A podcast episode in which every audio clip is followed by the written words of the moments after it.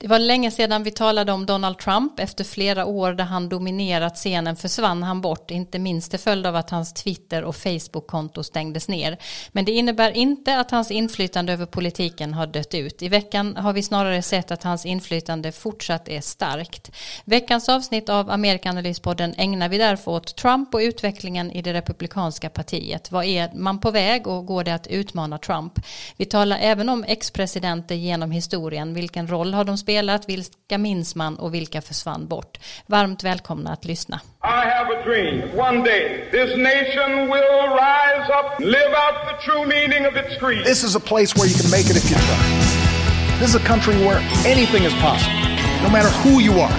Together we represent the most extraordinary nation in all of history. We're always looking ahead, ahead to an America that's freer and more just. Ahead of America that never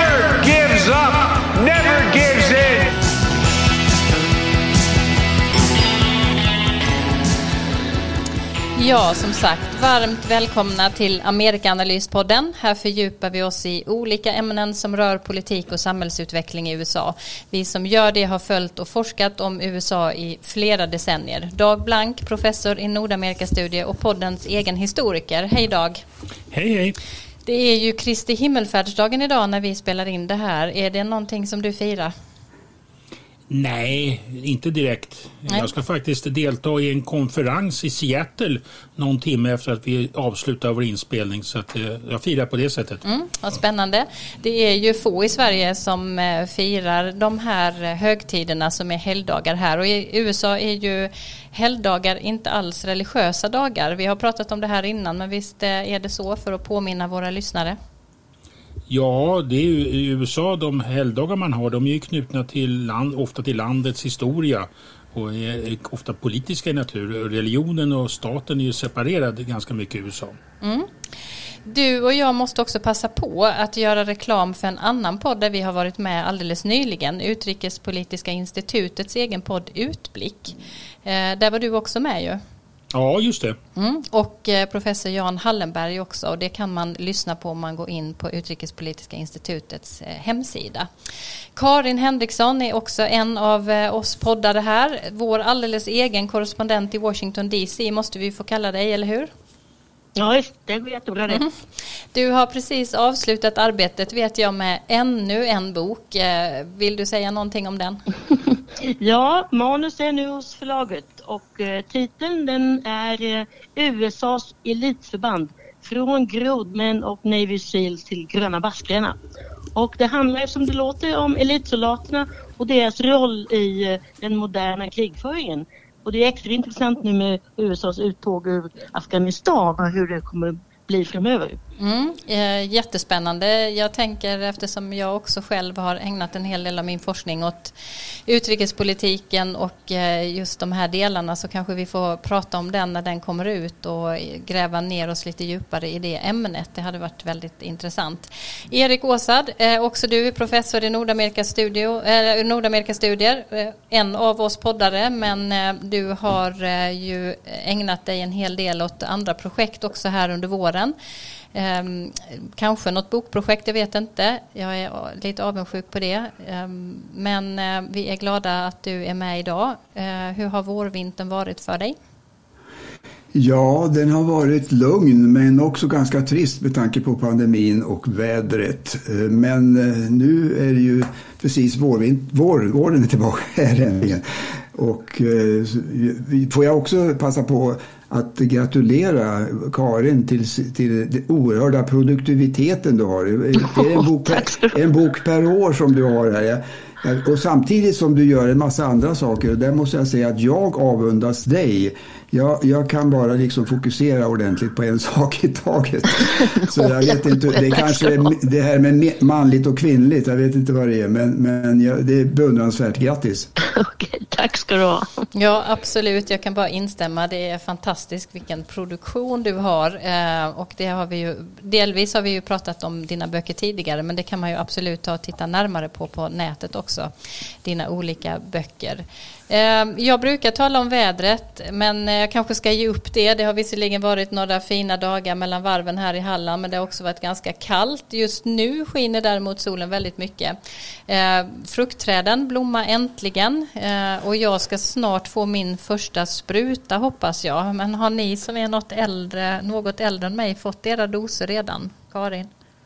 Ja, jag har ju fått min, eh, USA var ju tidig och tidigt ute med över 65 som jag kan bekänna att jag är då. Att det, det var ju tidigt eh, ner i åldrarna. Så det är ett tag sedan för min mm. del.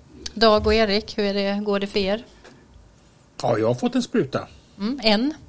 En har jag fått. Mm. Erik? Jag, går, jag går och väntar på min andra här så att eh, jag ser fram emot det. Mm, och jag vet att de ska öppna för eh, mig nu och eh, alla oss andra i fas 4 här så, eh, så, nu i början på nästa vecka och det är en stor lättnad tycker jag. Eh, innan vi går in på veckans ämne om ex-presidenter, Donald Trump och det republikanska partiet så måste vi ju också nämna några andra saker som hänt som är av betydelse. Till exempel är det ju så att resultatet av folkräkningen har kommit idag. Vi har pratat om det här flera gånger i podden, vilken politisk betydelse det har när man ska rita valdistrikt bland annat. Men, men vad är det som har kommit fram i den här eh, folkräkningen som ju sker var tionde år? Ja, det är ju massor av saker som kommer fram. Eh, en observation som man kan göra är att eh, USAs befolkning inte växer så snabbt som den har gjort tidigare. Eh, och barnafödandet minskar i USA och invandringen har ju minskat markant. Det har ju nog gärna att göra med Trump faktiskt och hans politik. Så att på det sättet så har ju USA fortfarande en, en, starkare befolkningstillväxt än Europa. Och utan den invandring som ändå finns så skulle USA befinna sig i en mycket europeisk situation. Och i de flesta europeiska länder är ju befolkning, i en del minskar ju befolkningen faktiskt och i andra länder är det en väldigt långsam befolkningsutveckling. Och där är knutet liksom den amerikanska framtiden och framtidstron har ju ofta att göra med att landet växer och landet går framåt och det, yngre människor tar över och så vidare. Så att det där är, tycker jag, en, en intressant observation. Det finns en intressant diskussion som pågår nu om framtidstron i USA förstås. Och då är just befolkningens storlek och hastigheten i tillväxten en, en viktig faktor. Den är inte så hög som den har varit. Nej, kommer du ihåg hur många de är nu? Ja, det är väl 340 miljoner tror jag det var. Mm. Eh, jag kan inte svära på det, men Karin och Erik kanske vet exakt. men inte 333? 33 kanske det var. Mm. Ja, okej. Okay. Um, ehm, och så har ju också USA drabbats av uh, hackerattacker som aktualiserat säkerhetsfrågor på olika sätt, Karin. Det har varit ett stort ämne, eller hur? Ja, ett mycket stort ämne och faktum är att en, en god vän hade tänkt åka till New York. Det är ju inte så jättelångt men eh, det fanns ingen bensin. För att eh, den här hackerattacken riktades ju mot ett stort energibolag som heter Colonial Pipeline. Och de svarar för nästan hälften av eh, bensinleveranserna till östra USA. Och det här var ju en otroligt obehaglig påminnelse om hur stor sårbarheten är och hur lite vi till mans vet om detta otroligt viktiga ämne. Så jag kan faktiskt tipsa om en ny bok som går till botten med det här. Det är en, den är skriven av en New York Times-reporter som heter Nicole Perlroth och boken heter This is how they tell me the world ends. Och hon påpekar då i boken att Donald Trump avskaffade tjänsten som cybersäkerhetssamordnare i Vita huset. Det tyder ju på att detta var ännu ett ämne som han inte brydde sig så mycket om, tyvärr. Och Joe Biden har nu gått ut och, och utfärdat direktiv om att eh, det här måste stärkas. Mm. Vi ska säga till eh, de uppmärksamma lyssnarna att du Karin är med på telefon så att du är inte inkopplad på samma system om det skulle vara så att ljudet eh, känns lite mer avlägset. Men eh, eh det är ingen fara, men eh, bara så att man vet. Och jag vet att du Erik också har varit fokuserad på utvecklingen i Republikanska partiet ju, och vi ska fördjupa oss i det alldeles strax. Men är det någonting annat som har fångat ditt intresse särskilt på senaste tiden? Ja, det är väl de här sakerna som har nämnts eh, redan. Men jag måste bekänna det att jag är fixerad vid just Republikanerna nu och har varit det under en längre tid eftersom den riktning som partiet har tagit under Trump och nu efter Trump, den fortsätter ju på samma sätt. Den är så anmärkningsvärd att det på sikt faktiskt riskerar att underminera, tror jag, den amerikanska demokratin om de skulle vinna tillbaka makten nu i kongressen och i Vita huset i de två närmaste valet. Så att i jämförelse med det perspektivet så tycker jag liksom att alla andra frågor är, är väldigt insignifikanta. Mm. Ord och inga visor och lite oroväckande faktiskt får man ju säga och vi lär ju återkomma till detta. Men nu går vi över på våra veckans olika teman. Vi hoppar eh, först rätt in på vårt stående inslag Veckans Biden. Det är Karin som är vårt öga och öra i Washington DC och som har lite extra koll på vad presidenten sagt eller har gjort sen sist. Och ekonomin är ju alltid en viktig faktor i amerikansk politik. Jobbsiffrorna för april månad var inte särskilt imponerande men Joe Biden försökte sätta in dem i ett historiskt perspektiv och vi ska lyssna på vad han hade att säga här. As we learned Friday, the economy created 266,000 jobs in April. In fact, altogether, since the time we took office, we've created more than 1.5 million jobs in the country. It's the most jobs created in the first 100 days of any president on record, more than three times the solid job creation that President Carter saw in his first 100 days, and more than six times what President Reagan saw. In the three months before I got here, our country was creating roughly 60,000 jobs a month. In the three months since we've gotten here, we've been creating 500, on average, 500,000 jobs per month. In the first quarter, our economy grew at 6.4% rate, outpacing the growth we're seeing from other our friends in the Eurozone. Because of the American Rescue Plan, Forecasters are projecting we'll see the fastest economic growth in nearly 40 years in the months to come. Ja, Karin, eh, vad handlade det här om som Biden sa?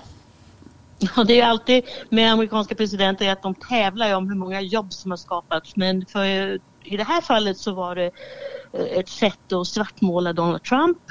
Det var ett sätt att visa vilka framsteg som har skett de senaste månaderna och också ett försvar för, från Biden för hans olika miljardpaket. Eh, och där ingår ju då pengar till infrastruktur, barnomsorg och lokala förvaltningar som han menar kommer att skapa jobb. Och han, han tog upp uh, olika initiativ men intressant nog så, så sa han att, att folk som inte tar de jobb som erbjuds inte får uh, mer covidstöd. Vilket alltså tyder på att han är lite lyhörd inför invändningar från republikaner om att uh, bidragen är för generösa. Folk vill inte jobba, de vill hellre ha bidrag. Så att um, det, det, det, var, det var ett viktigt uttalande från hans sida faktiskt att han, just det han gör nu, är ute varje dag och försöker få stöd för de här paketen och det, det går väl inte helt bra får man säga för det är mycket då protester mot vem som ska betala mm. och Republikanerna vill inte ha några skattehöjningar. Eh, nej, det är kanske en lite spekulativ fråga men jag följer och tittar nu ganska mycket på Bidens eh, eh Instagram och andra mm, sätt han kommunicerar ut till eh, amerikanerna och det är ju alldeles tydligt att han försöker koppla alla de här initiativen han har och räddningspaketen till jobb, jobb, jobb. Det pratas om jobb i, eh, i princip alla olika inslag och just att peka ut det här att de här olika satsningarna ska bidra till amerikanska söka jobb. Hur lång tid tänker du att han har på sig för att, det, att kunna visa också att han får en, en stark eh, uppgång i arbetstillfällen? Ja, det är ett par månader till men alltså det där kan ju svänga på en gång. Att eh, folk säger att men det här går ju inte. Det, det är väldigt eh, känsligt läge överhuvudtaget. Alltså amerikaner är ju så otåliga. De vill ju att det ska hända omedelbart men det här gör ju inte det. Och, eh, och hamra igenom de här paketen kommer ju ta månader. Så det, det tålamod som behövs finns inte alltid. Nej, Spännande. Det är också en sak som vi kommer att eh, behöva följa givetvis eh, framåt. Men nu tycker jag att vi ägnar oss åt dagens fördjupningstema om Republikanerna och Trump och andra tidigare ex-presidenter. Eh, jag sa som inledningsvis så har ju världen pausat Trump ett tag minst sagt. Vi har inte sett och hört av honom på något nämnvärt sätt sedan hans Twitter och Facebook stängdes ner och medierna åtminstone här i Sverige har slutat i princip att rapportera om honom. Men, men det innebär inte att hans betydelse har avstannat. Snarare så har vi sett den senaste tiden att, att han och hans anhängare har ett starkt inflytande på partiet och på hur senatorer och ledamöter i kongressen agerar. Så sent som igår så röstades Liz Cheney bort från en ledande position just utifrån sin kritik mot Trump. Vi ska höra vad hon sa först här. A former president who provoked a violent attack on this capital in an effort to steal the election has resumed his aggressive effort to convince Americans that the election was stolen from him. He risks inciting further violence. Remaining silent and ignoring the lie emboldens the liar. I will not participate in that. Ja, Erik, du som följer detta väldigt ingående. Vad handlar egentligen den här striden inom Republikanerna om? Varför röstade de bort en så välrenommerad politiker som Liz Cheney från en topp och som ju dessutom är, är starkt konservativ? Ja, därför att hon hade modet och har haft modet under lång tid nu att säga sanningen om Trump. Eh, och att hon inte ställer upp då på hans lögner om valutgången och stormningen av Kapitolium den 6 januari. Båda de sakerna måste ju liksom dagens republikaner svära trohet gentemot Trump eh, för att behålla sina positioner verkar. Annars får de avgå frivilligt eller så blir de eh, primärvalsutmanade. Eh, så hon tycker att partiet inte ska ha den här vägen, att, att de ska göra sig av med Trump-arvet och eh, då har hon fått väldig kritik. Men man ska komma ihåg att bara för några månader sedan, i februari, så var det ju faktiskt den första omröstningen om hennes ställning och då vann hon eh, stort. Eh, men sen har, har det liksom gått ut för, för henne snabbt eftersom hon har vidhållit den här väldigt kritiska Trump-linjen. Och man kan säga om Republikanerna idag att de har ju två tydliga falanger. Eh, men som identifieras så helt efter hur de ställer sig till Donald Trump. De har en dominerande linje som anser det att eh, man kan inte avfärda Trump, att det vore ett misstag. Eh, man kan inte vinna val utan honom. Liz, Lindsey Graham till exempel sa det i en intervju för, för nyligen. Och sen har vi en liten minoritet då, som tycker tvärtom, att han inte bara är en lögnare och att han skämmer ut partiet och att han skulle vara liksom en black om foten i kommande val för partiet. Utan dessutom att han är en förlorare. Han har visat det genom att förlora både kongressen och presidentvalet. Eh, och till den här lilla minoriteten hör då förutom Liz Cheney eh, Mitt Romney, Adam Kinzinger som är representanthusledamot från Illinois och eh, möjligen några till också. Men det är de som liksom går ut offentligt med sina tvivel eller sin kritik. Men de körs nu över av en stor majoritet trots allt som har hänt, trots valutgången, trots stormningen av Kapitolium. Eh, och dessutom så prickas de här kritikerna på delstatsnivå. Eh, jag tror eh, nästan alla av dem som röstade emot Trump i riksrätten, den senaste riksrätten, har, drabbats av det. Och nu håller man ju också på med omräkning eller man yrkar på att det ska ske omräkning i de här jämna delstaterna eh, som Trump förlorade. Och man, det pågår en sån nu i Arizona. Eh, och Trump har själv föreslagit på, på sin blogg, han, har, han kör ju med en blogg nu istället för Twitter och, och, och Facebook, eh, att man också måste göra samma omräkning säger han i Michigan, Wisconsin och även i Georgia. Eh, men däremot de delstater som Trump vann eh, knappt, de behövs naturligtvis inte räknas om då. Eh, och Mitt Romney, det kanske ni noterade, han uppträdde ju på ett internt partimöte i Utah, hemstaten som han har. Och då, då så buades han ut faktiskt utav de församlade. Trots att han då var eh, presidentkandidat för partiet så sent som 2012. Och det, vad, vad beror detta på? Jo, det beror alltså på att republikanska väljarbasen, 70 procent av dem, tror att, att eh, det, det, Trumps lögn om, det, om valet att gäller. De tror på den stora lögnen. Va?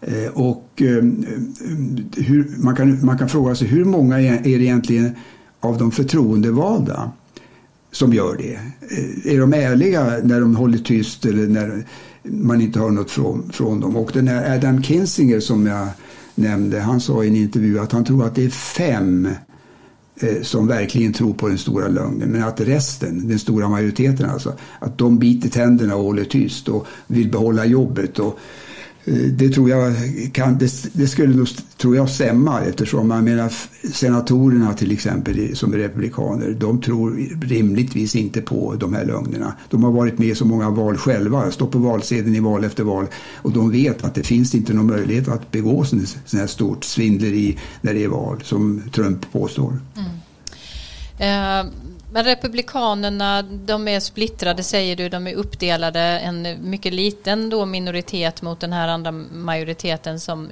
tiger i alla fall gentemot eh, Trumps olika utspel. Men Republikanerna har väl länge haft två olika falanger, en, en stark högerfalang och en mer moderat mittengrupp. Eh, det är väl långt ifrån första gången som partiet har varit splittrat. Är det någon, eh, jag tänker också på när Tea Party-rörelsen eh, kom in för eh, något drygt decennium sedan. Hur skiljer sig dagens splittring från, från tidigare? Ja, tidigare så splittrades partiet som du antydde längs en ideologisk linje.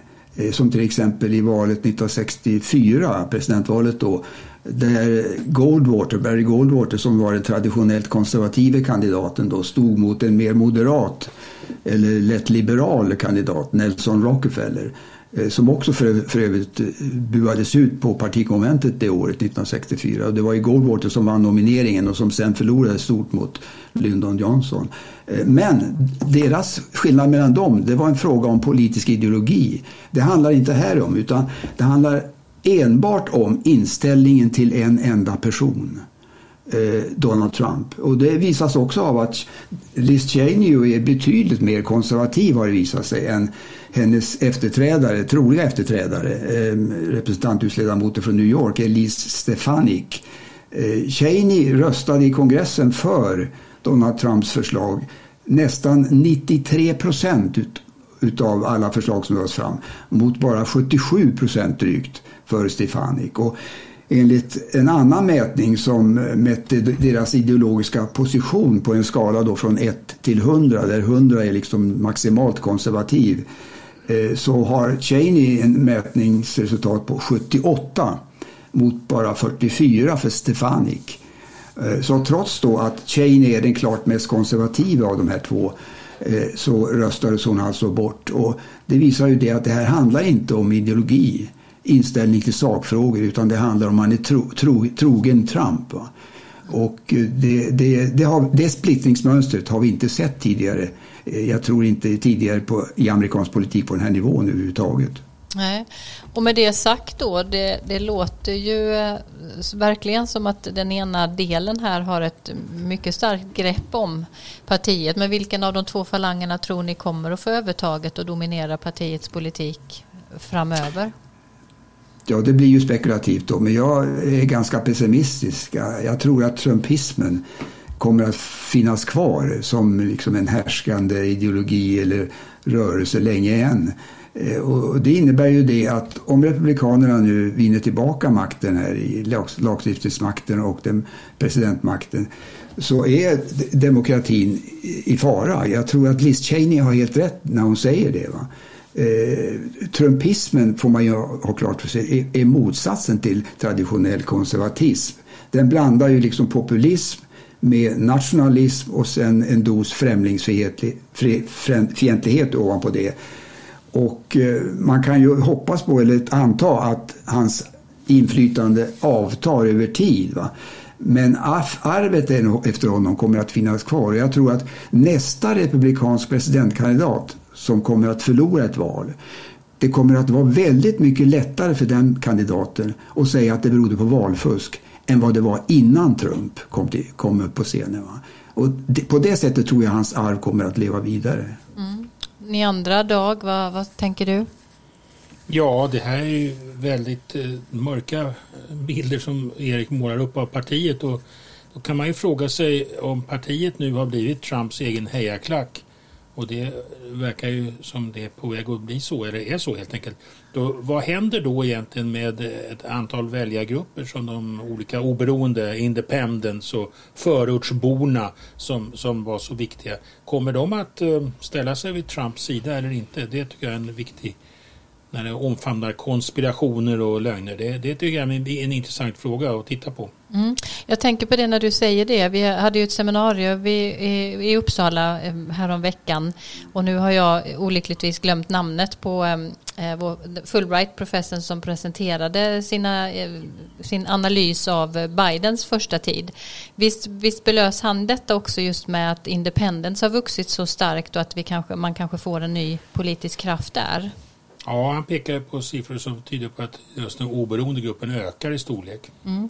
Du, hur ser, hur, vad tänker du om det Erik, just med liksom att sätta tryck på och kanske marginalisera mer de här trumpismen då som finns inom republikanerna?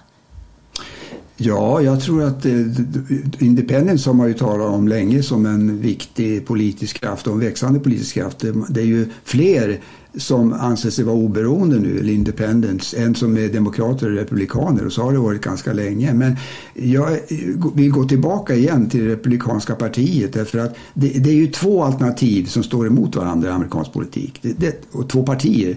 Eh, och där, det finns inget parti som heter Independent Party. Utan väljarna har att välja mellan de två. Va? Och min, min farhåga det är att ett utav, när ett utav huvudalternativen går i den här riktningen som nu är tydligt antidemokratisk, vad händer om de får makten igen? Det, det, det, det är det scenariot som jag tycker är så mörkt och så skrämmande. Mm.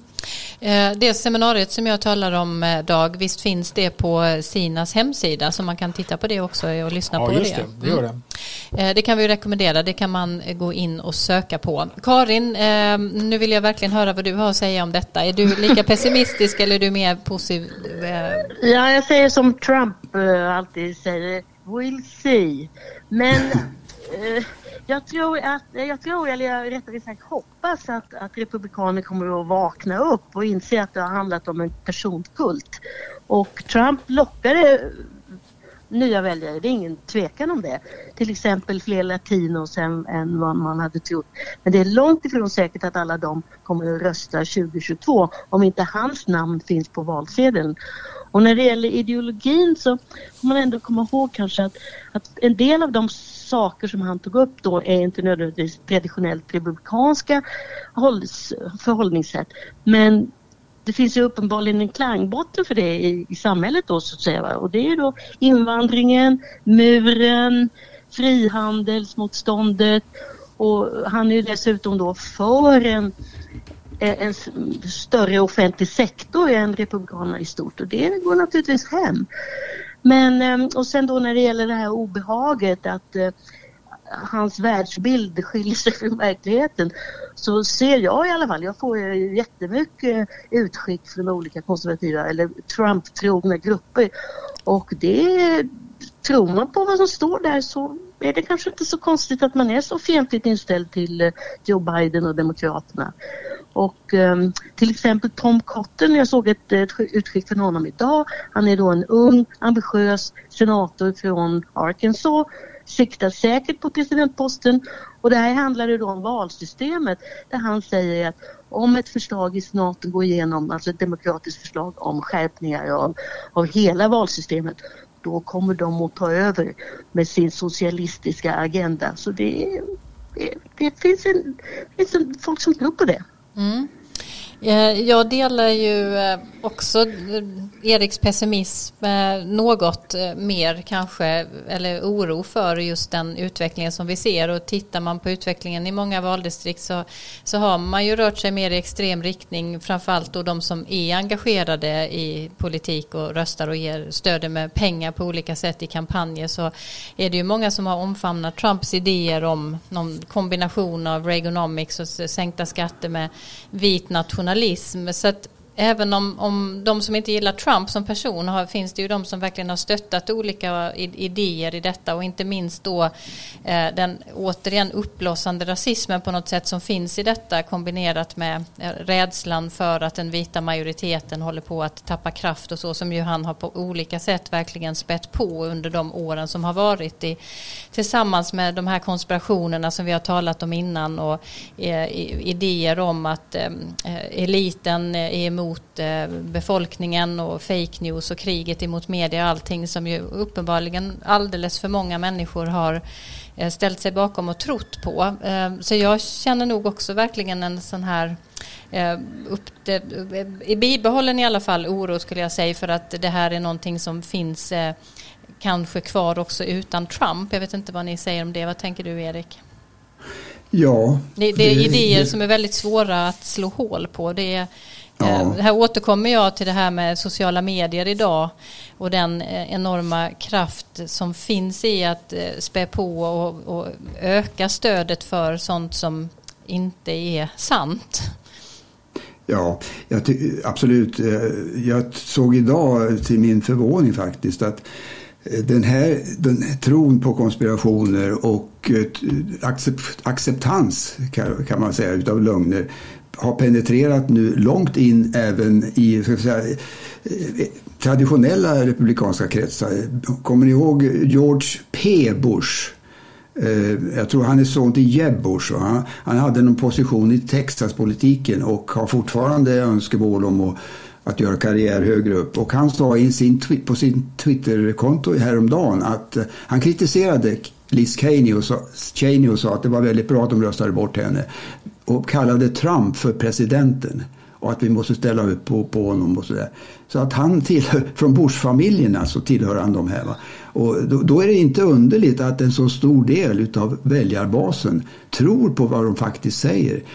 Jag tror att vi faktiskt skulle ha haft en ganska annorlunda situation post valet, efter valet, om ledningen i partiet och inte minst Donald Trump själv hade gått ut och sagt på traditionellt sätt att ja, vi accepterar det här, vi förlorade, vi, vi har kämpat hårt i, i fyra år, gjorde vårt bästa och vi kommer igen en, nästa gång.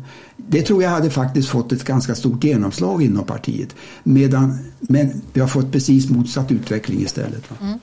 Sen handlar det väl säkert mycket om framåt också givetvis om vad Biden lyckas leverera och på vilket sätt hans politik kommer att generera arbete och kanske lite mer välbetalda arbete för människor som sliter hårt och som ju har kanske ska, tappat lite tilltron till framtiden och, och känt sig utanför på olika sätt möjligheter att påverka. Så att det, det är klart väldigt många faktorer som samverkar men men just eh, hur konspirationer och, och eh, teorier om ehm, staten på olika sätt är ju verkligen allvarliga.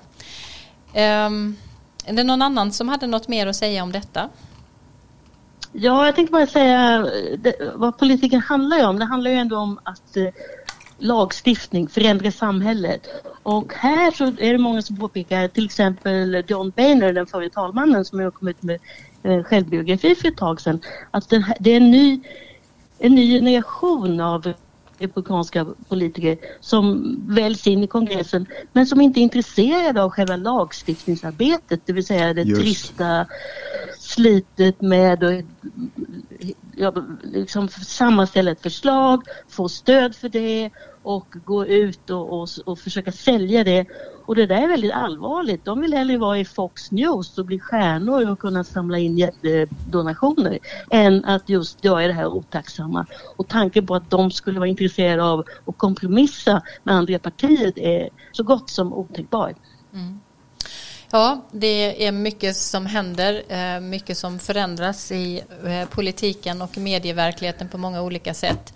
Eh, vi ska gå vidare tänkte jag och eh, så småningom prata om ex-presidenter genom historien. Men först kanske det är läge att titta lite närmare ändå på det republikanska partiets historik och hur det har sett ut genom åren. Eh, kan du lotsa oss lite Karin om när det har varit starkt och vilka personer som har haft stor betydelse och lett oss fram till vad vi är idag? Ja, kort. Eh, så partiet som ju ibland kallas för Grand Old Party eller GOP bildades i mitten av 1850-talet i en protest mot slaveriet som ju var den tidens mest infekterade fråga. Och eh, Abraham Lincoln valdes som den första republikanske presidenten av totalt 19 hittills.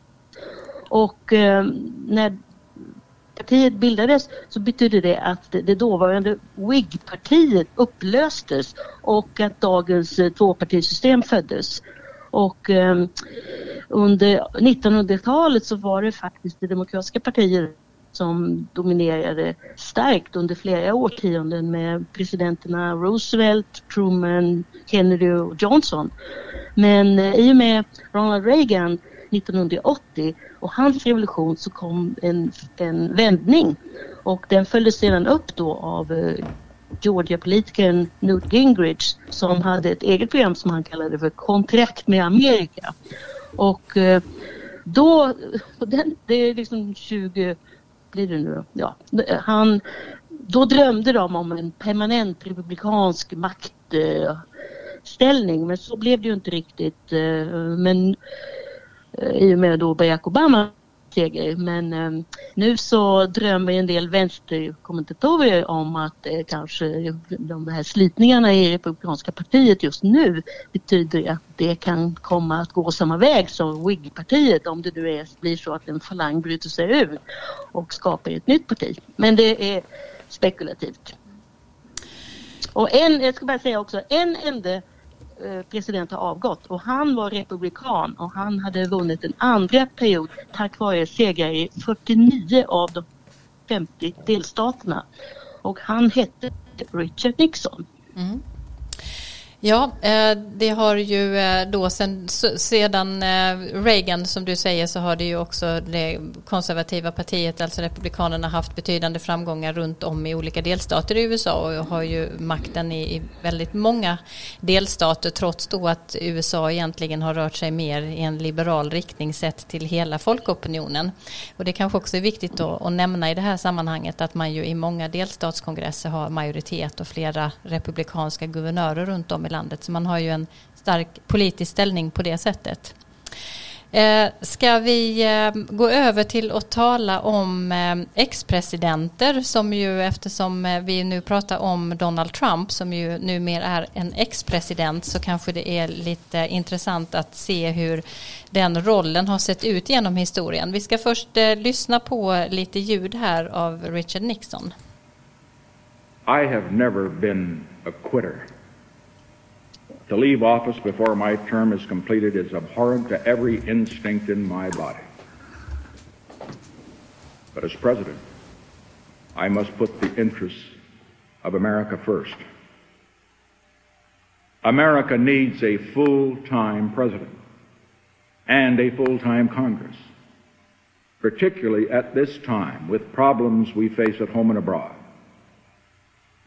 To continue to fight through the months ahead for my personal vindication would almost totally absorb the time and attention of both the President and the Congress in a period when our entire focus should be on the great issues of peace abroad and prosperity without inflation at home.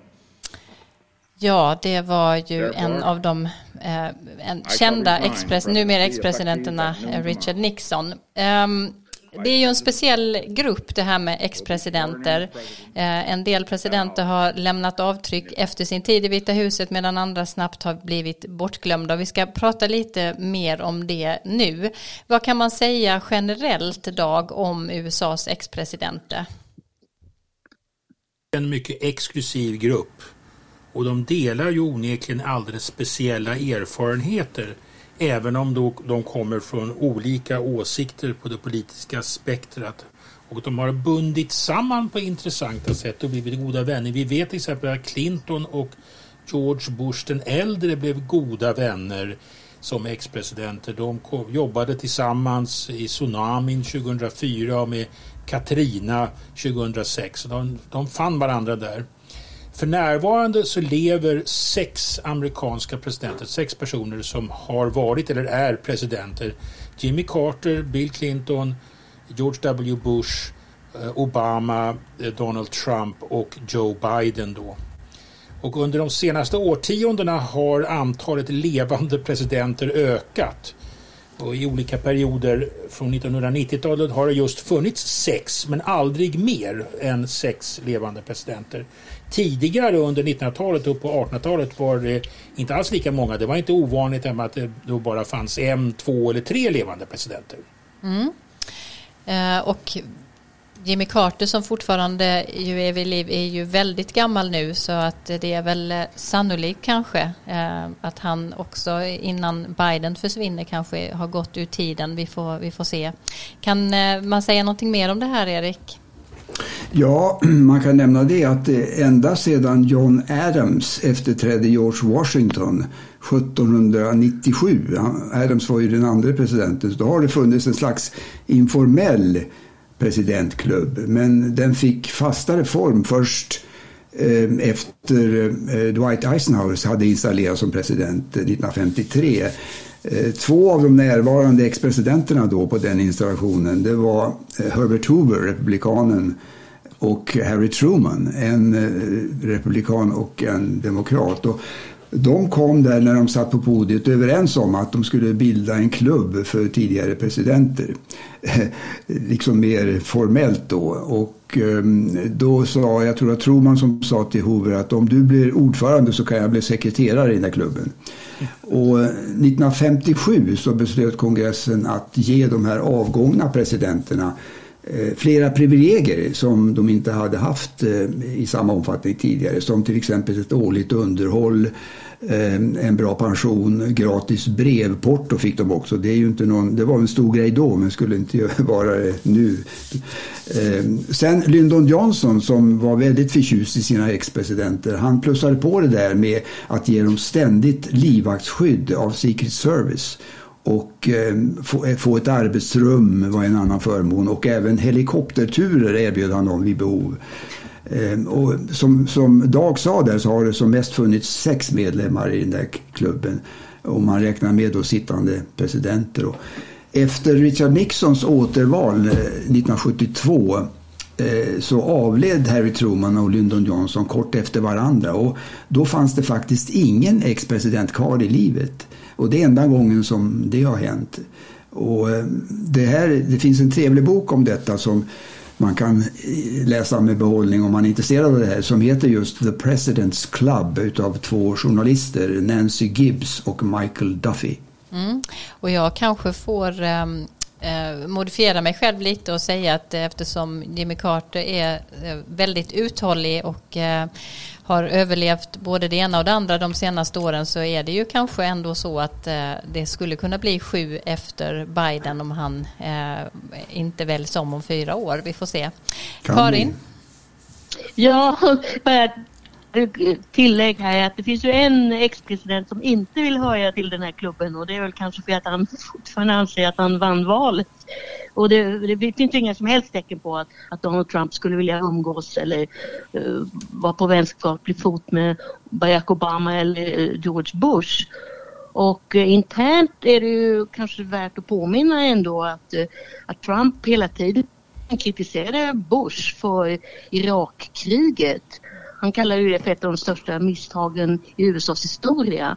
Medan då parallellt så blir George Bush mer och mer mysfarbror eh, han har just gett ut en ny bok eh, om eh, med sina egna som ett porträtt som han har målat själv av invandrare. Och det är då ett inlägg i, i invandringsdebatten. Och sen så bara en kort anmärkning om Liz Cheney. Det kan ju tänkas att hon faktiskt inte var så populär i, i den egna kretsen i, i kongressen. Och vad gäller Trump så hoppade han ju på henne grovt häromdagen och eh, han har kallat henne för krigshetsare för att hon är dotter till eh, Dick Cheney som då var vicepresident och en av de verkliga påskyndarna bakom Irakkriget. Ingår också i bakgrunden. Mm.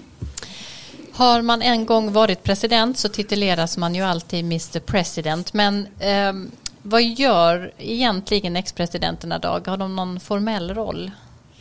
Nej, de har ingen formell roll. Det finns lite olika mönster. Det beror ju lite grann på hur gamla de är när de blir ex-presidenter också. Och hur, om de är, i vilken form de är. Men en, en viktig sak kan man säga det är att man ska hålla sig borta från dagspolitiken och inte recensera sin efterträdare. Och det som Karin sa, där ser vi ju Trump då som avvikare. Han vill inte vara med i den här klubben och han har ju inte tvekat sig för att recensera sin efterträdare. Sen ägnar man sig åt lite olika saker. Ofta så startar man en stiftelse av något slag eh, som har att göra med museet. Den federala regeringen ställer numera upp med ett eh, arkiv, eh, presidentarkiv Eh, där material då finns. Men ofta knutet till det så finns ett museum som drivs av eh, en stiftelse där man samlar in pengar för det. Och man kan besöka dessa presidentbibliotek och eh, arkiv och museer. Det kan man med stor, stor, stor tillfredsställelse se olika samlar på sådana bibliotek. Sen skriver man ofta memoarer naturligtvis eh, och eh, man reser eh, man kan ibland representera USA på olika sätt. Man kan bli ombedd för att representera USA. Och sen engagerar man sig genom sina stiftelser i olika sakfrågor eh, på olika sätt. Eh, mer eller mindre. Obama har engagerat sig och eh, inte minst Carter har ju varit väldigt engagerad i sin stiftelse. Mm. Jag vill bara tillägga där att, att eh, precis som Karin Duak sa så Donald Trump var ju en väldigt atypisk president och han kommer att bli en lika atypisk ex-president verkar det. Det kan man ju lugnt utgå ifrån.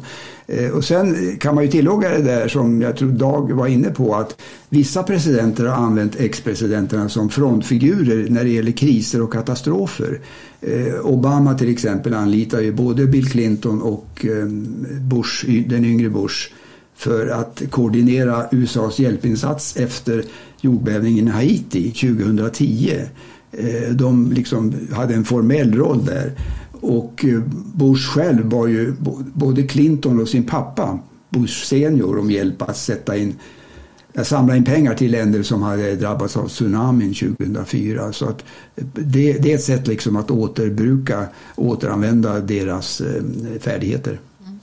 Om vi bortser från Trump för en stund som ju kritiserar allt och alla eh, som inte håller med honom. Så det här med att hålla sig borta från dagspolitik och från att inte recensera sin efterträdare eh, bröts väl också av Barack Obama som ju var väldigt kritisk eh, till Trump, eller hur Karin?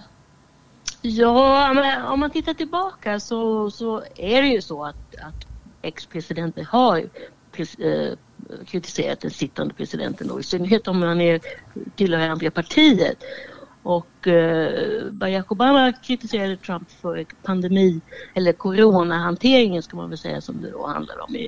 Den är kaotisk tyckte Obama och det var ju många som höll med om.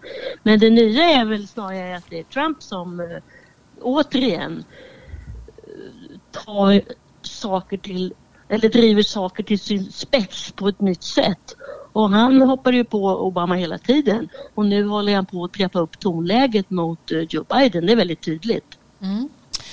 När det gäller Obama så höll han en väldigt låg profil länge eh, efter att han hade stigit ner från presidentposten. Men sen började han ju som Karin säger här under coronan hörde man honom kritisera eh, Trump. Och det där det fick ett väldigt tydligt uttryck ju på Demokraternas partikonvent om ni kommer ihåg Obamas tal där som ju var exceptionellt kritiskt mot Trump.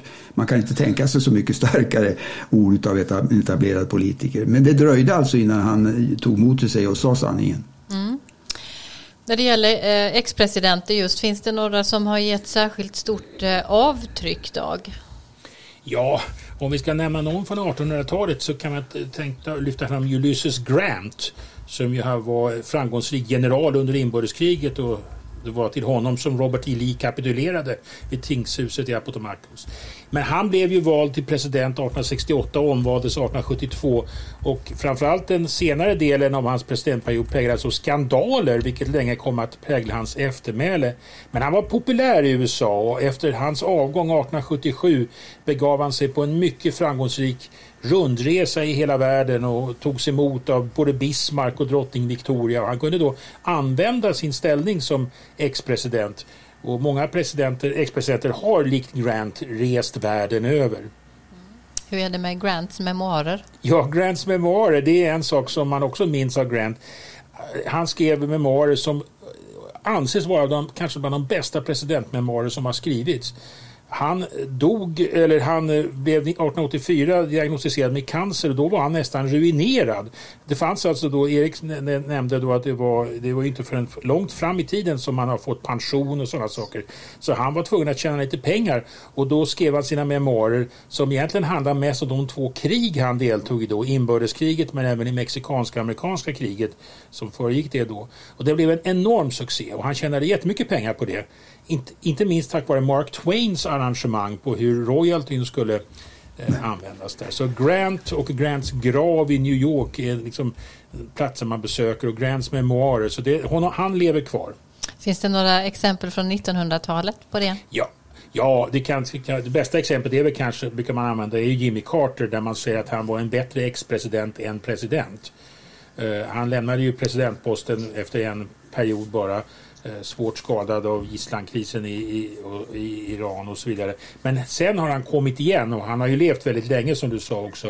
Och han startade sin stora stiftelse där de har jobbat med både hälso och demokratifrågor och inte minst valövervakningar. Och han, han fick ju Nobels fredspris 2002 för sitt arbete med de här frågorna och kanske som ett sentida erkännande för arbetet med Eh, fredsprocessen i, mellan Israel och Egypten. Då fick han aldrig priset 78 när Sadat och Begin fick det. Men, så han är en, en person som framhålls som en mycket lyckad ex-president.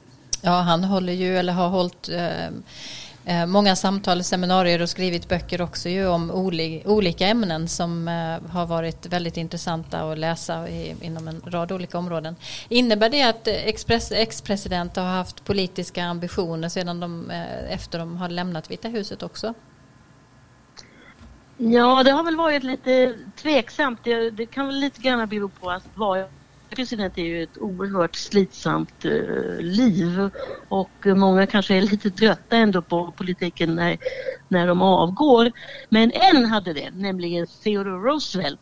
Han eh, eh sa när han var president jag älskar att vara president och han gjorde verkligen det, en väldigt dynamisk person. Men han förlorade när han ställde upp 1912 som kandidat för ett tredje parti som hette Bull-Moose-partiet. Och eh, han tappade lite av gnistan då och sen mm, när eh, han fick beskedet av att en av hans söner hade avlidit i första världskriget så tog det mycket hårt på honom och han dog i sömnen faktiskt 1919. Och eh, Donald Trump tillhör ju än så länge de ex-presidenter som vill vara, klar, vill vara kvar och ha en roll. Och eh, han var ju annorlunda som president och nu är han annorlunda som ex-president och vi får väl se då om han kommer att gå samma öde till mötes som Roosevelt eh, om, om fyra år. Mm. Man kan ju lägga till en sak också. Det är svårare nu sedan eh, tillägget i konstitutionen som omöjliggör att man ställer upp för en tredje period. Eh, har man suttit två perioder så, så det, har man ingen chans att komma tillbaka. Just Grant, han satt ju två perioder och då fanns inte det här tillägget men det fanns en stark tradition att man inte skulle sitta mer än två perioder Eh, eftersom Washington inte hade gjort det. Men Grant eh, övervägde faktiskt att ställa upp en, en, en tredje period men det blev inte så. Mm. Jättespännande. Ett väldigt långt samtal har vi haft om eh, eh, president Trump, efter mälet efter honom och eh, olika ex-presidenter. Och alla ex-presidenter har ju också någon gång varit president och det har ju du din bok om Karin, eller hur? Alla USAs ja. presidenter. Ehm, så den kan vi ju också tipsa om då i ditt, i din, ditt stora flöde av olika böcker som rör USA. Nu ska vi avrunda. Eh, vi brukar försöka hinna med det med att ta upp några saker som vi tycker har fallit bort i nyhetsflödet men som är viktigt. Vad har ni uppmärksammat som ni tycker borde ha belyst lite mer eh, sen vi hörde sist? Erik? Ja, jag har gått och tänkt på att man inte ser mer utåt utav stabschefen i Vita huset, nämligen Ron, Ron Klein Eh, som som är en mycket meriterad och gammal medarbetare till Joe Biden. Jag läste just en bok utav eh, en, en, eh, reporter på New Yorker, tidskriften som heter Evan Osnos, O-S-N-O-S. Det är en biografi, ganska kort och ganska rappskriven och inte så där särskilt nydanande men ändå intressant. Den, boken heter bara Joe Biden, American Dreamer. Och där påpekar han just det intressanta att eh, det, vilka är det som har den absoluta största närheten till Joe Biden? Jo, det är de som har varit med honom längst. Och, och Klein är liksom i särklass där, för han, han var med som stabschef både under Eh, Al Gore på sin tid i början på 00-talet och när Joe Biden var vicepresident och var rådgivare åt Biden under valkampanjen. Så att han, jag såg en rubrik i Sunday Times, brittiska tidningen här om söndagen där de skrev att eh, de utnämnde honom till President Klein. Eh, det kanske går lite långt men jag tror att han har ett oerhört stort inflytande på politikens utformning nu. Mm, intressant. Karin, har du något som du... Ja, miljön och klimatet är tillbaka efter fyra år med Donald Trump. Eh, Miljövårdsverket, IPA, har just gett ut en väldigt dyster rapport om hur klimatförändringarna påverkar så gott som varenda amerikan. Och det är då från det stora som vi hör talas om hela tiden, skogsbränder och översvämningar. Men också i det lilla med temperaturförändringarna som gör att till exempel borrelia kommer att bli mycket vanligare i en allt större del av, det, av USA. Mm.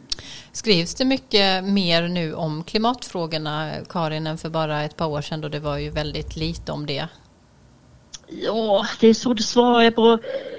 Trump var ju så oerhört eh, dominerande, det här talesättet att han använde all, han sög upp allt syre i luften men ja det är mer än nu. Men vi är också på de förändringarna vi ser. Så, mm. Det är ju mer här också eh, i Sverige än vad det var för bara några år sedan så att eh, det har ju ändrat det, det sig globalt i, i samband med den här infrastrukturpropositionen som man pratar om nu, förslaget som ska läggas fram, så har ju klimatfrågan en väldigt st stor plats. Så att den, den växer ju ver verkligen, har växt under de här månaderna nu sedan januari eh, på agendan verkligen. Mm. Ja, vi borde ta upp, får jag bara säga en sak till om det och det är att, att det behöver inte handla nödvändigtvis om vad man anser i sakfrågan om det är människan som har åstadkommit förändringarna eller inte. Utan det är ett faktum att det kommer kosta enorma belopp för amerikanska samhället. Liksom, tänk bara på bebyggelsen längs kusterna. Man håller ju redan på och, och överväger om inte man måste flytta in alla hus ett par mm. kilometer in i landet. Vad kostar det? Mm. Dag, har du någon bortglömd nyhet eller någon bortglömd sak? Nej, jag tänkte jag fastnade också för det som Karin tog upp, alltså den här nya rapporten som kom från EPA och, och hur skrämmande och hur allvarlig den var. Och, och den, den, tog ju också upp eh, data från Alaska där, samma som man ser från andra arktiska områden. Men där kan man också notera att under Trump-åren så stod ju, tog ju miljöarbetet många steg tillbaka. Men man, EPA fanns ju kvar och de fortsatte ändå att försöka publicera rapporter och, som då gömdes nästan av Trump. Men då kunde man komma tillbaka nu och uppdatera dem. Så att det fanns, den federala byråkratin hade fortsatt sin verksamhet på en mycket lägre nivå som man kunde återknyta till nu i den här stora rapporten som kom. Mm. Det var allt för idag. Varmt tack Erik Åsard, Karin Henriksson, Dag Blank för alla era kunskaper som ni delar med er av. Tack Johan Lindström för ljudillustrationerna och tack till er lyssnare som väljer att ägna en stund av er tid till att lyssna på Amerikanalyspodden. Vi är tillbaka igen om två veckor. Vi hörs igen då om ni vill. Tills dess, håll ut lite till, håll avstånd, vaccinera er och var rädda om varandra. I have a dream. One day this nation will rise up, live out the true meaning of its creed. This is a place where you can make it if you try. This is a country where anything is possible, no matter who you are. Together we represent the most extraordinary nation in all of history. We're always looking ahead, ahead to an America that's freer and more just, ahead of an America that never gives up